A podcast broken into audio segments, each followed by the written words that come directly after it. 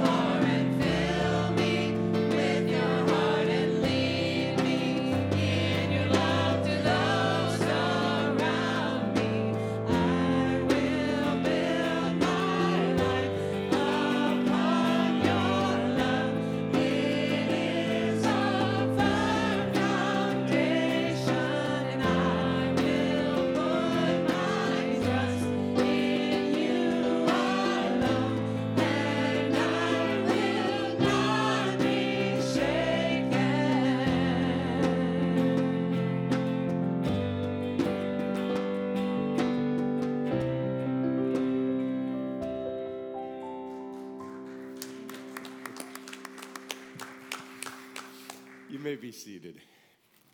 All right, let's have the kids come forward. Do we have kids? Are there any kids? Yes? Of course there's kids. You're coming. All right. Okay, actually, I'm not, I'm gonna have you guys stand up. Okay, we're gonna start with the game. Oh, Games are good, right? Yes. Okay, is anybody familiar with the game Simon Says? Yeah. Oh, we hate that game. Okay. Oh, should we have the adults do it then? Yeah. oh, oh, the adults want to do it. Okay, so how about this? Let's challenge the adults to a game of Simon Says. What do you think? Okay, you guys all take a seat then. Oh, oh. Okay, you all stand up. What? Oh my goodness. Okay, Simon says, adults, stand up. Oh, heavens, this is gonna get ugly. okay, Simon says, touch your head. Simon says, touch your shoulders. Simon says, touch your nose. Simon says, sit back down.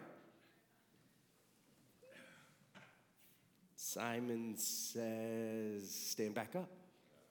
Oh, we're going to get exercise in this morning. What do you guys think about that? Okay, Simon says, turn to your neighbor and say hi. Turn to your neighbor and give them a hug.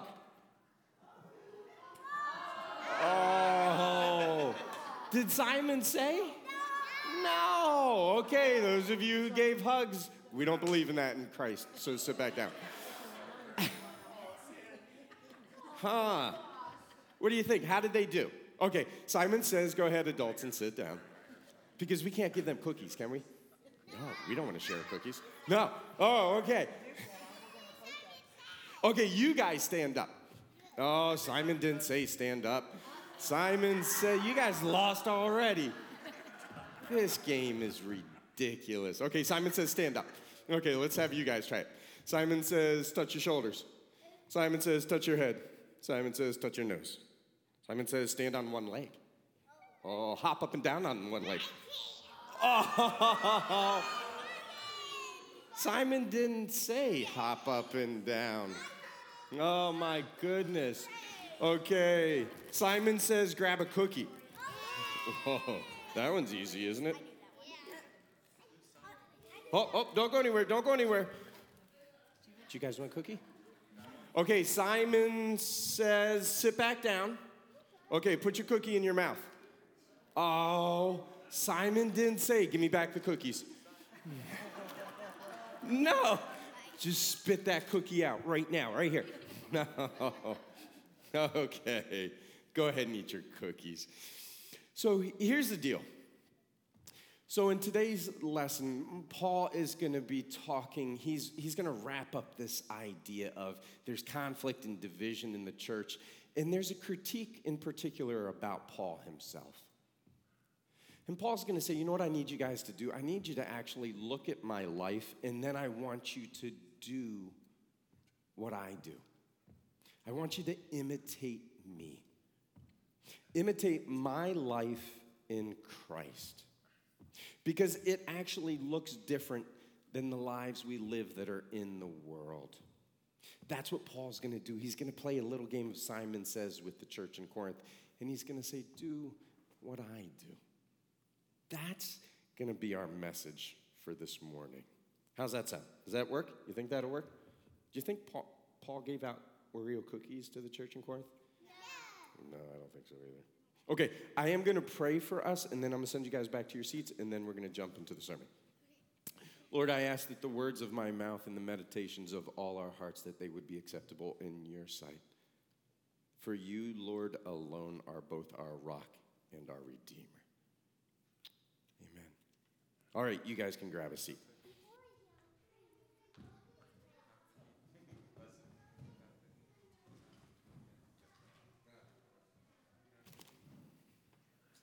Get out of my cookies. Uh-huh. All right. So today's uh, title for this sermon is he eating the cookies? Are you get? There's a bunch of angry adults on the stage up here right now. Today's title for our sermon is Grow Up Part 3A because honestly, it feels like this first part of Corinthians is never going to end, right? It started, when I started this, it started as one sermon. We are currently on our third sermon because what Paul is saying here is actually that important that we can't just blow through it. So I want to recap real quick. Back in chapter one, Paul is responding to a report from some in Chloe's household. There are quarrels among those in the church in Corinth, where basically people are saying, I follow Paul. And others are saying, I follow Apollos, and others, I follow Cephas. Now, that doesn't sound that bad to me, if I'm being honest. I mean, does that sound horrible to you? Is it really that big of a deal? But there's something here that has gotten Paul really worked up. So let's, let's look at this from a different angle. Today's the Super Bowl, right? I found out this past week that today was the Super Bowl. And then I found out that the San Francisco 49ers are going to be playing against the Kansas City Chiefs. I didn't know who was playing. It was kind of a rough week, you know. I don't pay attention to this. But anyway, big football game today, right? It's not till 6:30, so we have plenty of time this morning. So just make yourselves comfortable. Nobody's going anywhere fast. But here's my question for you. Is that game going to create any division and quarreling? A little bit. Not real serious, and definitely not here, right? Does anybody actually care? No. All right, Helen cares. So stay away from Helen, okay? Um, it's not a big deal. So let's take it one step further. This question is going to be a good one. How have politics evolved over the last several years? Divisive, right? Yeah. Don't get me wrong here, politics have always been divisive, but there is a certain feel to politics that I think is kind of new, at least to most of us. At times in our history, I think Tom would say there have been really big divisions within politics, and today is just another one of those. But here's my question again who here has stopped having conversations with family members and friends because it's just too divisive? Because the amount of energy surrounding politics is just too ugly. And there is fighting, and there is tears, and there's just not enough blood pressure medication for those of you who are actually engaging in these conversations. Yeah? How many of you have actually just stopped watching the news altogether related to politics because it's just gotten to be that out of control. Okay? That, I think, is what Paul is talking about. Sports are one thing, but the way politics is dividing our country is what Paul is talking about when he's saying there is division in the church, and it is a big deal. It is breaking trust and it is breaking relationships. And so Paul's been saying, you know what? Grow up and stop being so childish. Stop following the ways of this world and start following Christ. I, Paul, was not crucified for you. You were not baptized into my name. The church is not about those who lead it, the church is about Christ. This is the issue that Paul has been addressing, and he is going to wrap up his thoughts on it here in chapter 4. So I encourage you, open your Pew Bibles up to 1 Corinthians chapter 4. You'll find it on page 870 in your Pew Bibles, and we're going to begin reading with verse 1. So, if it's all about Christ, then what do we do with our leaders? How are we going to regard them? This is what Paul says. This then is how you ought to regard us as servants of Christ and as those entrusted with the mysteries that God has revealed. Now, I want to pause at the first verse here because we use NIV, right, the New International Version, in our pews. And it's actually the old New International Version. When I'm reading, I'm typically reading from the new New International Version, which seems redundant and ridiculous, but it is how this works. Neither of those two versions actually do a very good job with what Paul said in the original Greek here. They don't, they don't do a good job pulling the nuances out of this text. It more literally reads like this Let a man regard us in this manner as servants of Christ and as stewards of the mysteries of God. Both of these images are actually very similar in how they work out. So, a servant in this context, the word that Paul uses here is better describes an officer or an attendant of someone like a magistrate or a judge. We see it in Matthew 5 25, and it says this Settle matters quickly with your adversary who is taking you to court. Do it while you are still together on the way, on you, or your adversary may hand you over to the judge. And the judge may hand you over to the officer, and you may be thrown into prison. That's the first word he's going to use here. An officer or a servant in this context is someone who carries out the orders of someone else. That's our first image, okay? The second image is that of a steward. A steward is someone who was responsible for the household in the absence of a master or a landowner. Often it was a slave who had been put in charge of everything. They had a, the master's authority. If you think back to the Old Testament story of Joseph when he's in Egypt, Joseph becomes a steward to Pharaoh. He is next in line. He's a slave, but he's in charge of everything. Those are our two images. Paul is saying that we are officers and stewards. We have the authority that comes from Christ Himself. Now, this is important because we have to remember that Paul is writing to a church that is only three to four years old. It's, it's the first time that the gospel, the good news, has come to Corinth. And so Paul has planted this church. And the idea of church has only been around for about 20 years when he's writing this letter. It's only been 20 years since Jesus' death and resurrection. There is no New Testament, there are no traditions. The church was brand new. And so, how does the church in that situation, how does the church in that setting know what is appropriate or not appropriate? Let's continue on reading verse 2. Now it is required that those who have been given a trust must prove faithful. And again, we need to pause for a moment because the Greek more literally reads In this case, moreover, it is required of stewards that one be found trustworthy. That those who are in charge of the church at the beginning, that they have to be trustworthy. I carry I care very little if I am judged by you or by any human court. Indeed, I do not even judge myself. My conscience is clear. But that does not make me innocent. It is the Lord who judges me. And therefore, judge nothing before the appointed time. Wait until the Lord comes.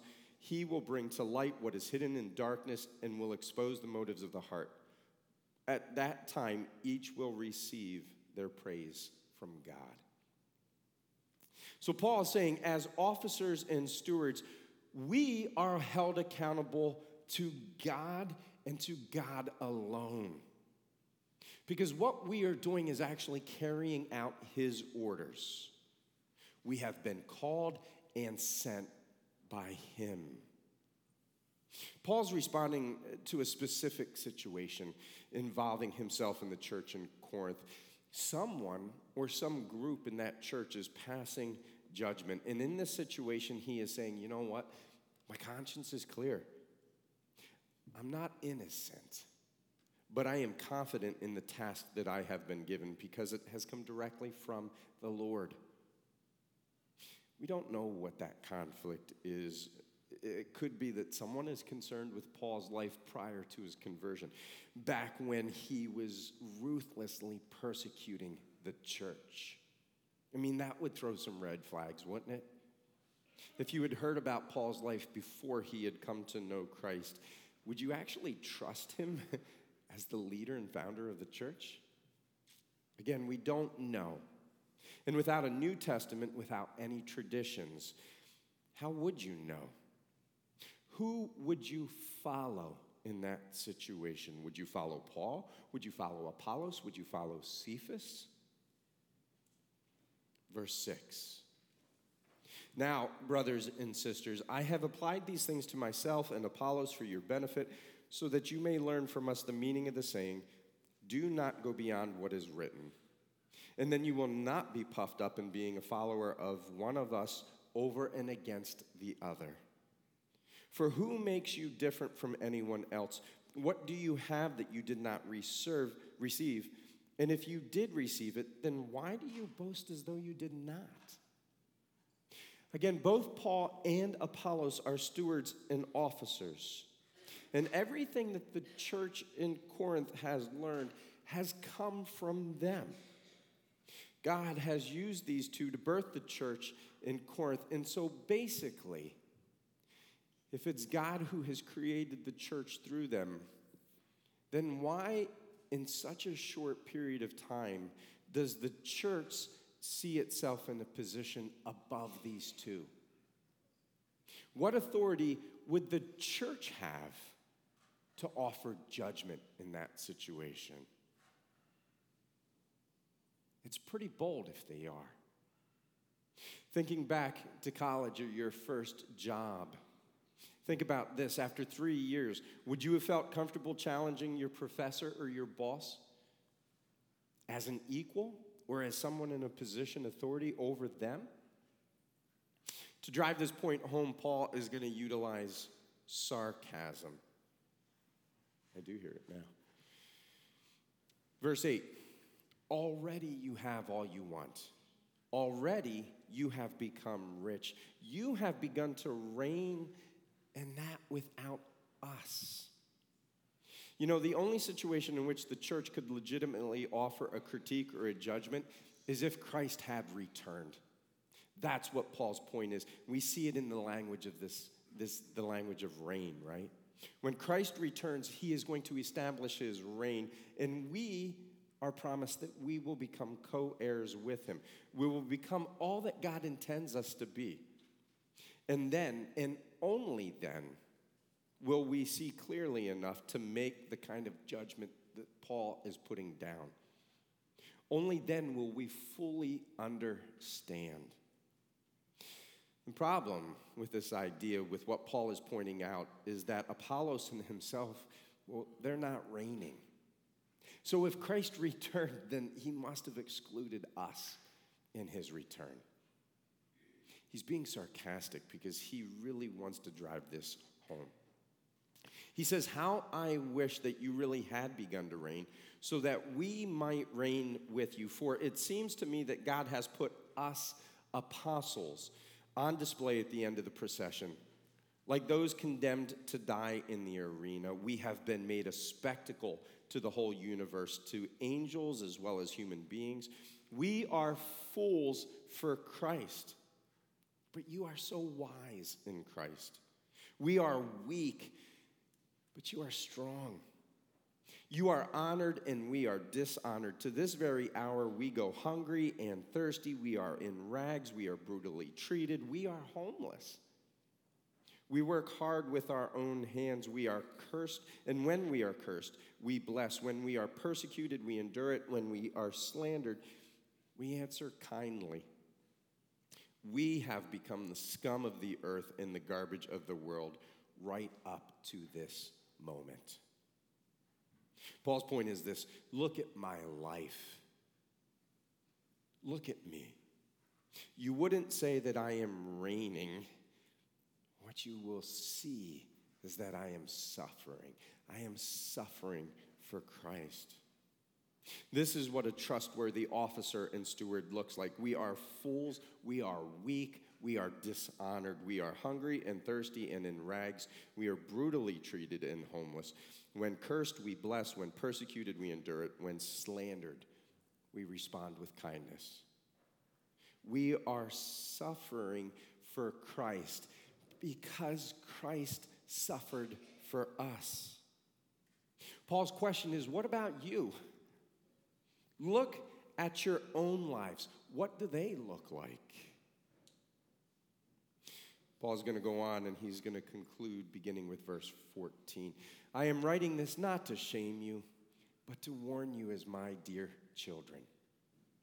Again, I am writing this not to shame you, but as, to warn you as my dear children. Even if you had 10,000 guardians in Christ, you do not have many fathers, for in Christ Jesus I became your father through the gospel. And therefore I urge you, imitate me. For this reason, I have sent you Timothy, my son, whom I love, who is faithful in the Lord, and he will remind you of my way of life in Christ Jesus, which agrees with what I teach everywhere in every church. Some of you have become arrogant, as if I were not coming to you. But I will come to you very soon if the Lord is willing, and then I will find out not only how these arrogant people are talking, but what power they have. For the kingdom of God is not a matter of talk. Anybody can do that. The kingdom of God is a matter of power. So, what do you prefer? Shall I come to you with a rod of discipline, or shall I come to you in love and with a gentle spirit? Stop judging and start imitating. Imitate my way of life in Christ Jesus. Think about it this way Jesus made himself nothing by taking the very nature of a servant, being made in human likeness, and being found in appearance as a man. He humbled himself by becoming obedient to death, even death on a cross. Paul says that in Philippians. Jesus suffered, he was pure, persecuted, and then he was crucified. Paul, again, speaking of himself and Apollos, said, We are fools. We are weak. We are dishonored. We are hungry and thirsty and in rags. We are brutally treated and homeless. And when cursed, we blessed. When persecuted, we endure it. And when slandered, we respond with kindness because we are imitating Christ. Paul is saying if you have any questions, any doubts, and just look at my life because I think it speaks for itself. Again, Paul is responding to this report about division in the church, division regarding who is most important, Paul or Apollos and Peter. And Paul is saying if I wanted to be popular, if I wanted to be important, this is not the path I would have chose. This is not what I wanted out of life. So here's what it comes down to. It's been an interesting four chapters. Paul's got so much to say here.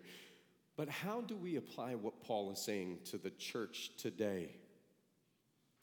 What is the question as we read chapter 4? What is the question that comes to your mind? Anyone? Any questions come to your mind?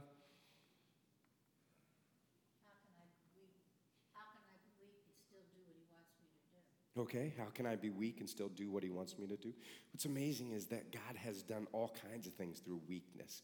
It's actually the only way he chooses to work. He doesn't work through power, which is really intriguing because throughout history, the church has sought power, not weakness, to express who they follow.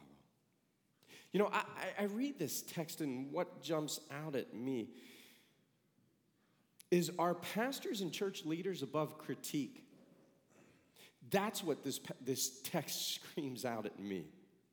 Are pastors and leaders of the church above judgment? Does the church have the right to critique us, to challenge us, to judge us? You know, at times, this is how it works in the church, right? Aren't there leaders of the church that claim the level of authority that Paul is talking about? Aren't there pastors who have said, I am a servant of Christ, I am a steward of the mysteries of God? You have no responsibility, no right to question or challenge me. Have you ever been in that position? No. I feel like I've looked throughout the history of the church, and the pastors and leaders stand in that position all the time. It created the division in the church in all reality. You know, as a pastor, the idea that I would have that much power and authority actually makes me a bit uncomfortable. Because what Paul's telling me is it's not about me, it's about Christ. In James, I love this text. In James, it says, Not many of you should become teachers, my fellow believers. Not many of you should become teachers.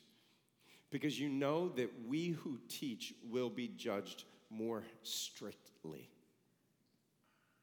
You know, James is offering up a warning to those who want to be leaders in the church. And what he is doing, in my opinion, is reinforcing what Paul is saying here. When he says, God will be the one who judge us, judge us, and he will do it more strictly than the church ever could. Pastors and leaders need to be cautious with the authority that has been given them. You know, it's because of that text in James. I came across that very early, very early in my in my faith. It's because of that text in James that I really did not want to become a pastor. I avoided seminary like the plague.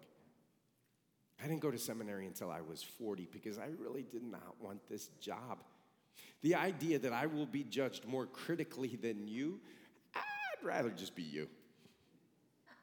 That terrifies me if we take serious God's holiness and what he expects, then that's, that's a little more than I think I actually really want to be responsible for. We have to remember that Paul's speaking in a very specific moment in history to a very specific situation.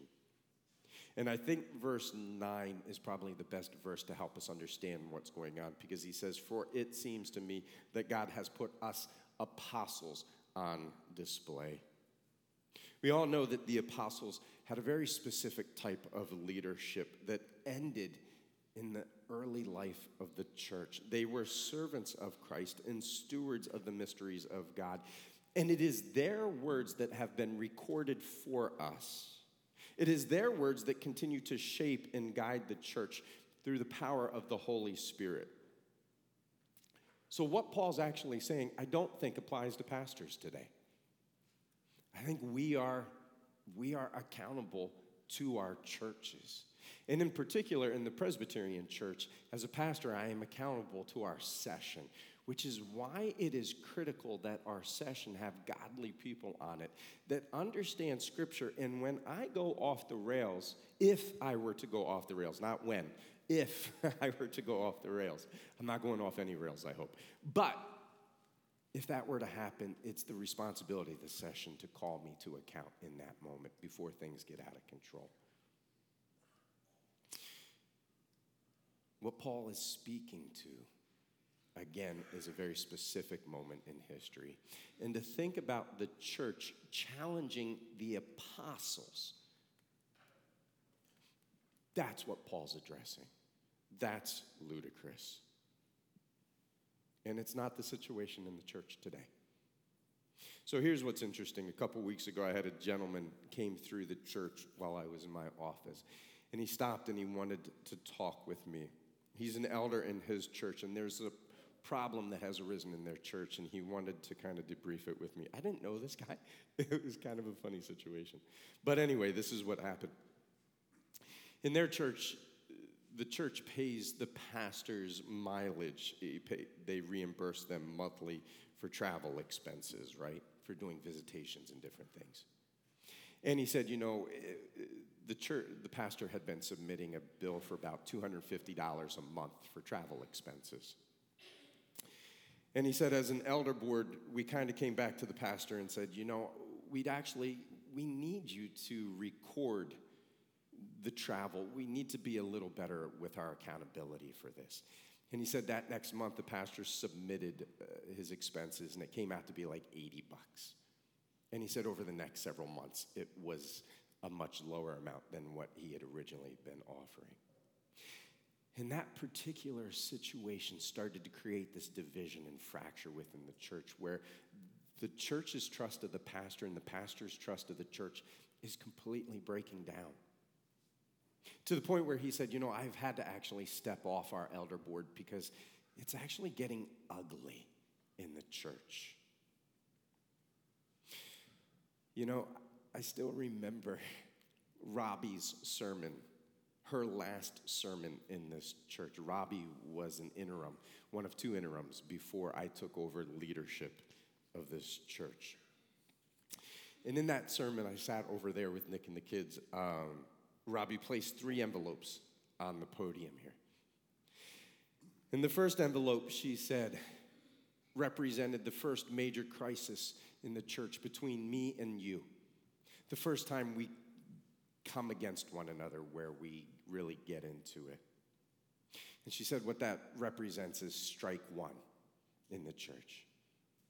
The second envelope is the second major conflict that you and I would have, and it would represent strike two. The third envelope should have my letter of resignation in it. And it is something I should offer to the church if we were to ever get to that point. Because basically, what she was saying is, is if you get to that level of distrust between the congregation and the pastor, we are no longer being the church that God intended. If there is that kind of division in the church, then we're destroying what God is trying to build. I think what we can take out of this passage is Paul is encouraging us to trust one another to really lean into each other. He is saying, Pastors, prove yourselves trustworthy by the lives you live, and congregants, be slow to judge. Because we both can make a mess out of this. We both have the ability to create division within the church.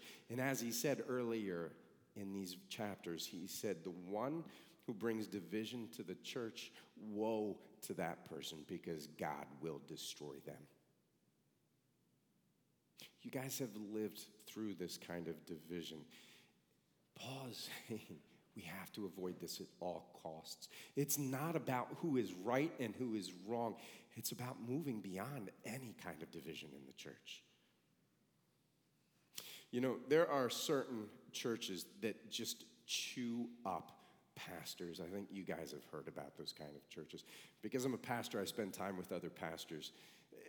I hear stories about churches that just go through pastor after pastor after pastor.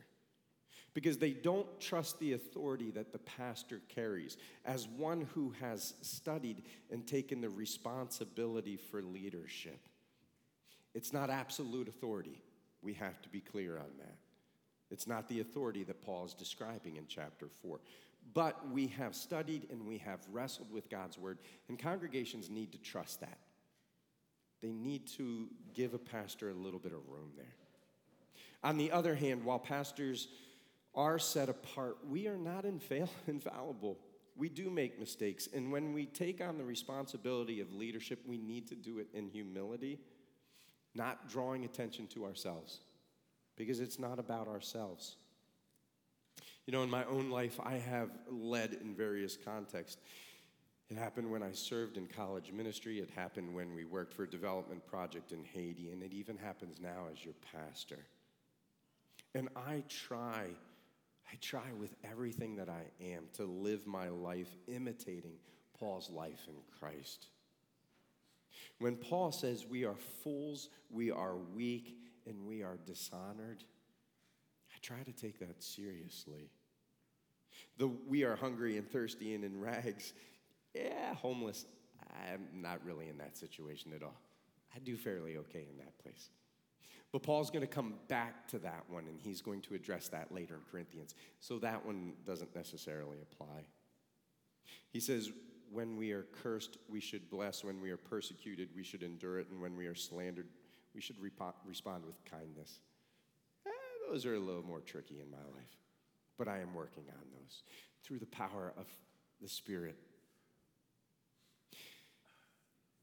Paul doesn't want the pastors to suffer. I don't think Paul was seeking out suffering himself. You know, there are times that Paul wrestled with ministry. When Paul was in Corinth, the Lord spoke to him, and the Lord said to him, He said, Do not be afraid. Which means that Paul was afraid. Do not be afraid, but keep on speaking and do not be silent, for I am with you, and no one is going to attack and harm you, because I have many people in this city. Uh, When Paul was in Corinth doing ministry in Corinth, there was something even then that was tricky for him. There was something that was hard. You know, Paul was afraid.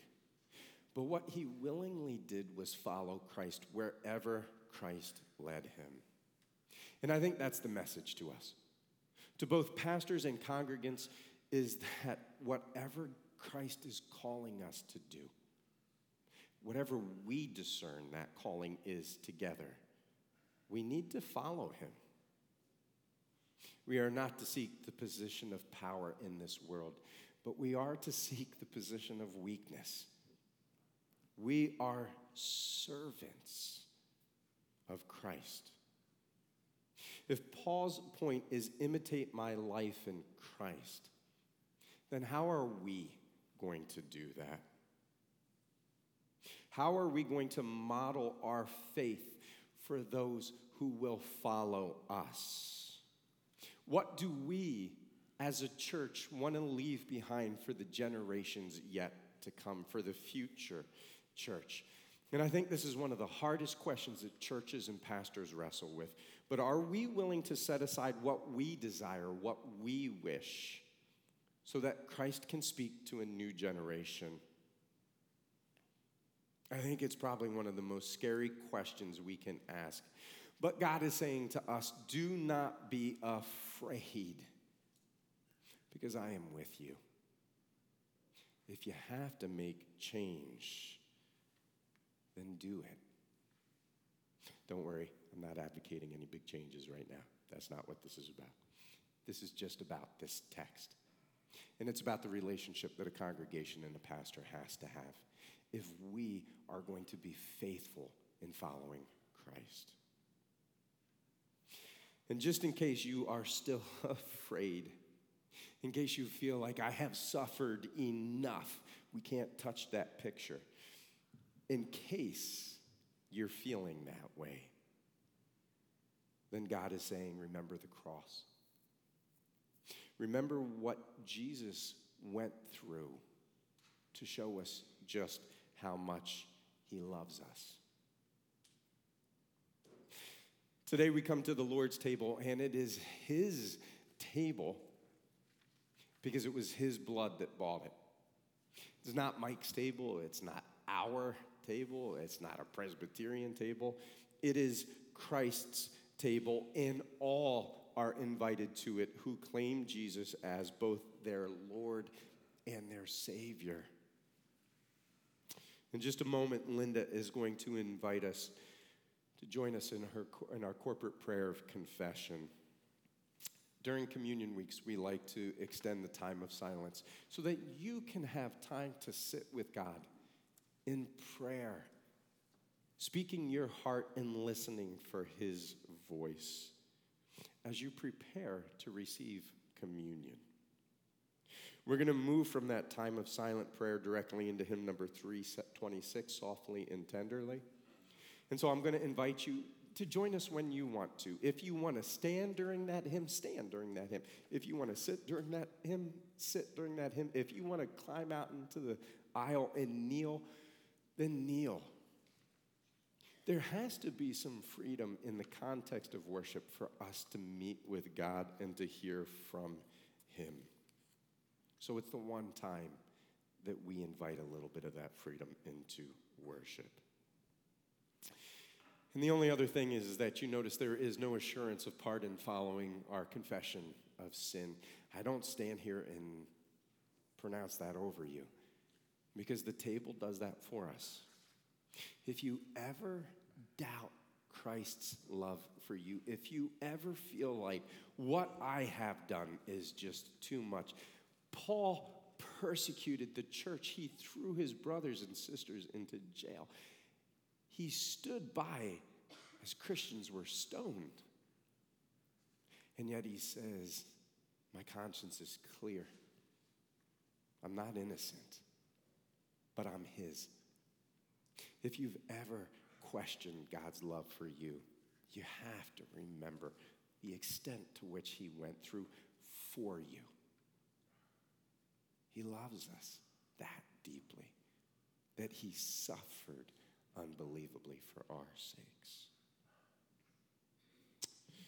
All right, Linda, you want to lead us in our prayer of confession? Um, Stand? Do they need to stand? or Nope. just- No, okay. Our prayer of confession is based on Psalm 51. Let us pray. Cleanse me with hyssop, and I will be clean. Wash me, and I will be whiter than snow. Let me hear joy and gladness. Let the bones you have crushed rejoice. Hide your face from my sins and blot out all my iniquities.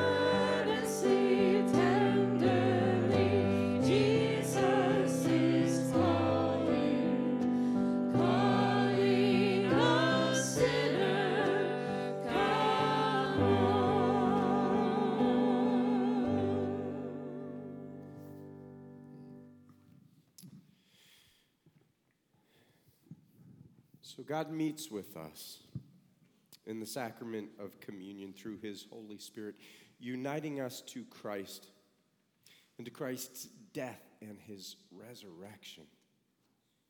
So let us give thanks as we pray. It is with joy that we praise you, God. We rejoice that in Jesus' death and resurrection, what you set before us is the promise of a new life. A new life that begins today and that has no end. Gracious Lord, we ask that you would pour out your Holy Spirit upon us and upon these gifts of bread and juice. By your Spirit, as we eat and drink, we ask that you would make us one with Christ. Through Christ, with Christ, in Christ. In the unity of the Holy Spirit, all glory and honor are yours, eternal God, now and forevermore. Amen. So, the Lord Jesus, on the night that he was betrayed, the night he was betrayed, he took bread, and after giving thanks to God, he broke it and he gave it to the disciples, saying, Take and eat. This is my body given to you. In the same way, after the meal had been finished, he took the cup, saying, This cup is the new covenant. It has been sh- sealed by my blood, which is shed for the forgiveness of sins. Take this in remembrance of me. He's saying that every time we eat this bread and we drink from this cup, what we remember is that Christ died for us, that we may lay down our lives for others. In just a moment, I'm going to invite you to come forward, and I think you all know how this works. You come forward, I will offer you the bread. Take and eat that piece of bread with me. And then go and receive the cup from Jeremy or from Carol. And don't drink the cup, but take it back to your seat until all have been served. Once we've all been served, then we will take the cup together as one body, symbolizing our unity in Christ. So eat the bread and take the cup. Yeah, we'll leave it at that. If you need gluten free, we have that option. Just make sure that you ask me when you come forward. All right?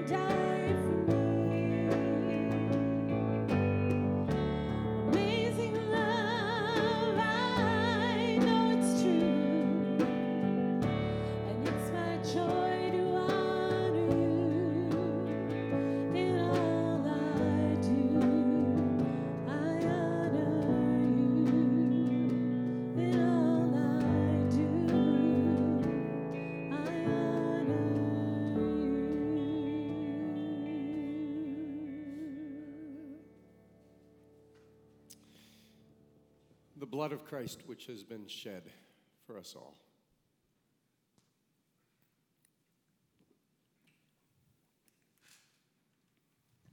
Please stand as we sing the song, You Are My All in All.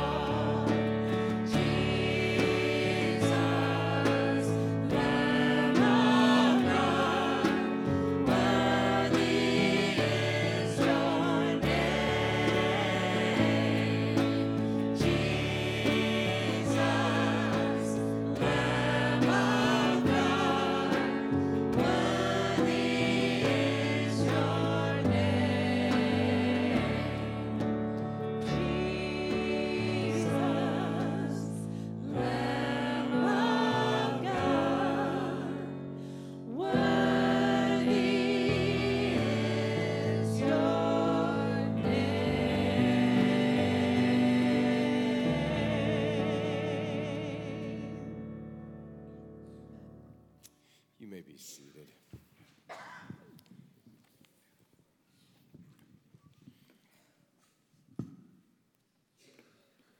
All right. So we'll turn to our bulletin insert once again into the list of prayer concerns that we find there. A couple quick updates. Um, Barbara asked that we pray for her granddaughter, um, Kelsey, and her husband, John, who are currently in Belize. Both of them are right there now. Yeah, so be in prayer for them. They are on a missions trip. Hold them up in that. Um, Janie Weigel is, her surgery has come back around. They're planning on it actually for Valentine's Day, for February 14th. So the doctor is comfortable with her blood pressure, and so they're going to go ahead and move forward with that. So keep Janie in your prayers as well. And then there are two people that have recently passed away Lois Carey, who is the cousin of Bev Pitts, and Jean English, who is a co worker of Nancy. So we'll be praying for their family and friends. Nancy, how's Daryl doing? Why is he not in church today? What's his deal? Did he just like have his hip replaced? Good, good, good. He likes donuts. If you want to go visit him, make sure you bring donuts with you. He'll let you actually stay and hang out. Are there any other prayer concerns updates you would like to add?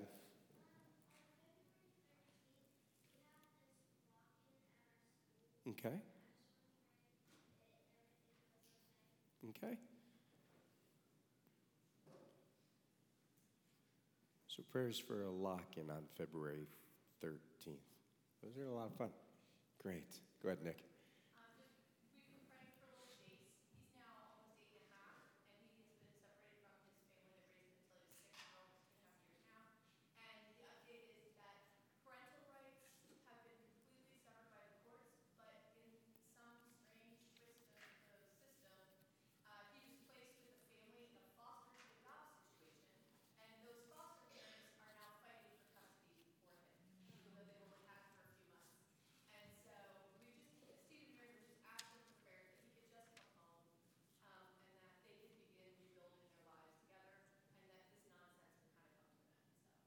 So, Stephen Miriam had responsibility for Chase for the first five years of his life, and through a whole bunch of ugly things, it just continues to get crazier and more ugly. And they're just praying that he would be able to come back to them and they would be able to move on in that situation. So, keep them in your prayers. Go ahead, Carol.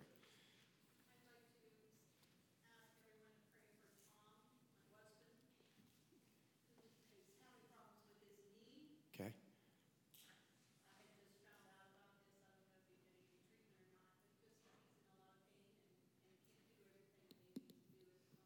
Okay. So let's pray for Tom Woods um, for his knee. I'm sure that's driving him nuts. Go ahead, Jeannie.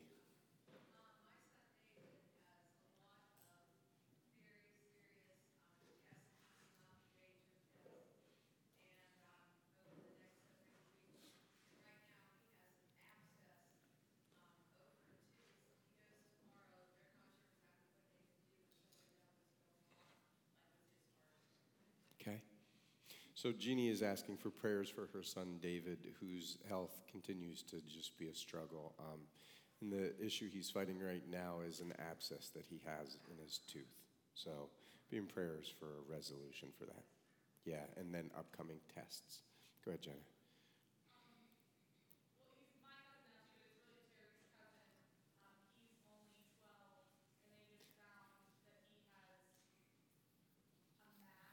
Oh. Okay.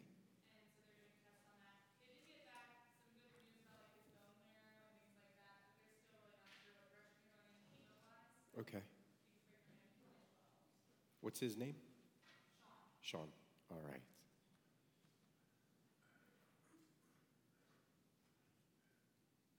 All right, so Jenna is asking for prayers for Sean, who is 12. They have a mass on the heart. It, so it is cancerous?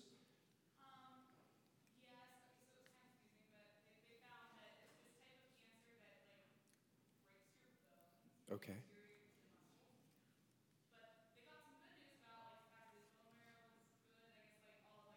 Yeah. Okay. Okay. So he will. Be... All right. So he will be going on chemo then. Okay. All right. So be in prayer for Sean. Go ahead.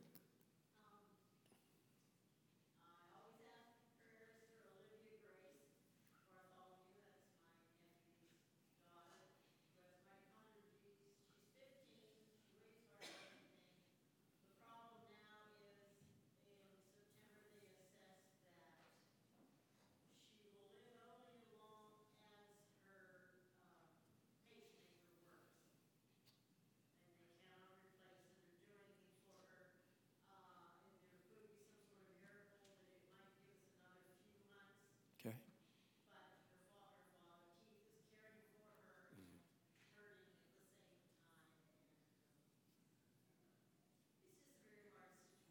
Yeah. Okay. So Edie is asking for prayers for Olivia Grace and her husband or her dad Keith. Um, yeah, it is a terminal situation. So, yeah. Okay. Okay. All right. Good.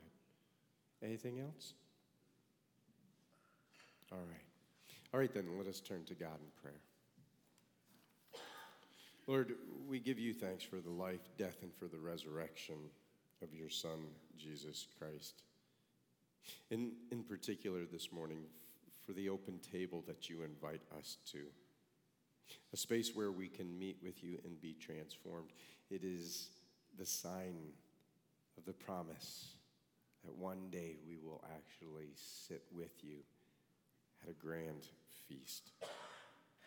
Lord, we lift up those we know most intimately. We lift up friends and family members. We pray for Pedro and David, for Dick and Bernie, for Daryl, for Kelsey and Johnny, and for Bob and Bev. We add to that list this morning Tom Woods and Olivia and her father Keith, the upcoming lock in on February 13th. Lord, we pray for all those who are being treated for cancer, for Belle and Krista, for Shannon and Rich, for Brenda and Brooke, for Harrison and Debbie and George and Shirley, for Jim and Kathy, for Kim and Nancy, for Mark and Luke, for Ed and Rhonda and Shirley, for Patty and Christopher and Rick and Arlene, for Susan and Alex, for Pete, Mrs. Weaver, and Janie. Lord, into that list we add Sean and for this cancer that he is dealing with that sounds just utterly destructive. Lord, bring healing to him and bring comfort to his family. Father, we lift up the friends and the family of Lois Carey and Jean English as they mourn those losses. Lord, bring comfort to them. We pray for those who are currently serving in the armed service, and we remember all who have served were given their lives in the act of service. We pray for our sister churches here in the valley, for First United Methodist of Sharon, and for Hickory United Methodist in Hermitage. And Lord, we take a moment of silence as we lift any prayer concerns that were not spoken out loud.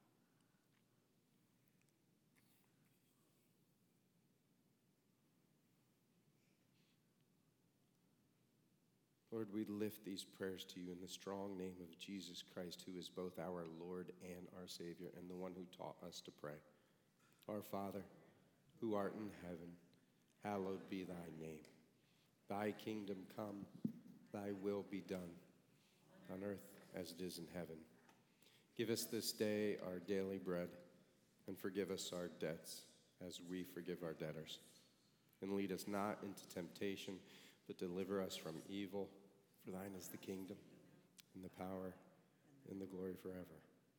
Amen. Please take a moment if you've not yet done so. Put your name in our pew pads. We would appreciate that. So, Paul encourages us through his letter to the church in Ephesus to love as Christ loved by giving himself up for us as an offering and a sweet smelling sacrifice to God. At this time, as we continue in worship, we will receive your offerings.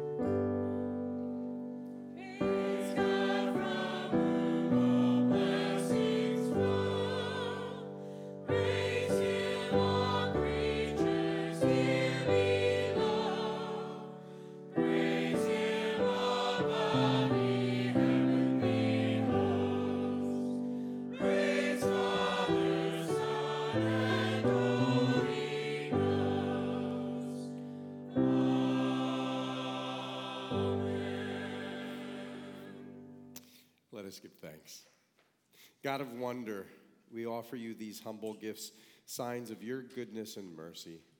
Receive them with our gratitude that through us, all people may know the riches of your love in Christ Jesus our Lord. Amen. Our closing hymn will be hymn number 382 Be Thou My Vision.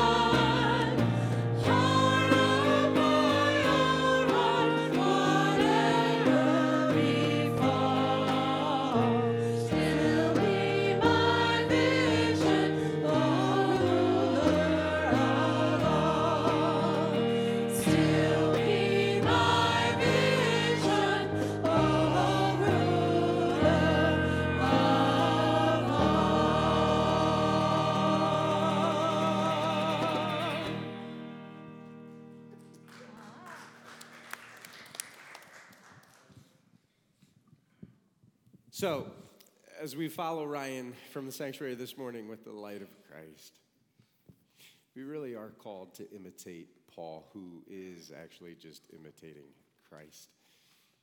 Go out into the world in love wherever, everywhere you go. Here now, this benediction. May the peace of God, which transcends all understanding, guard your hearts and your minds in Christ Jesus our Lord. Amen. Where's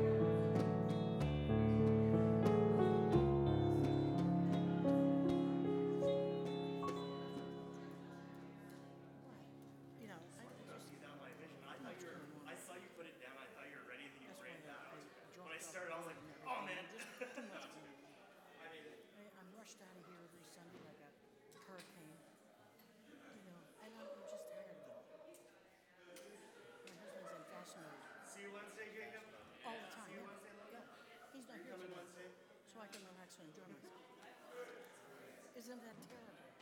Isn't that terrible?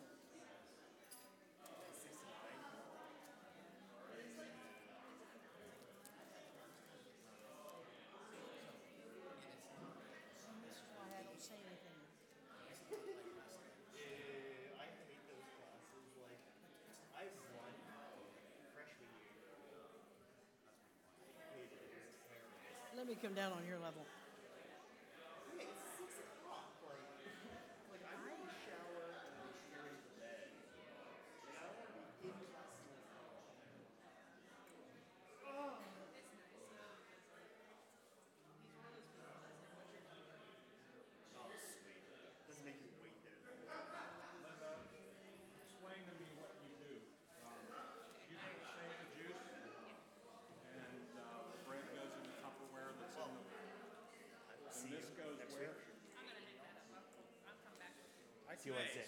In the closet in there? I- I'll got it.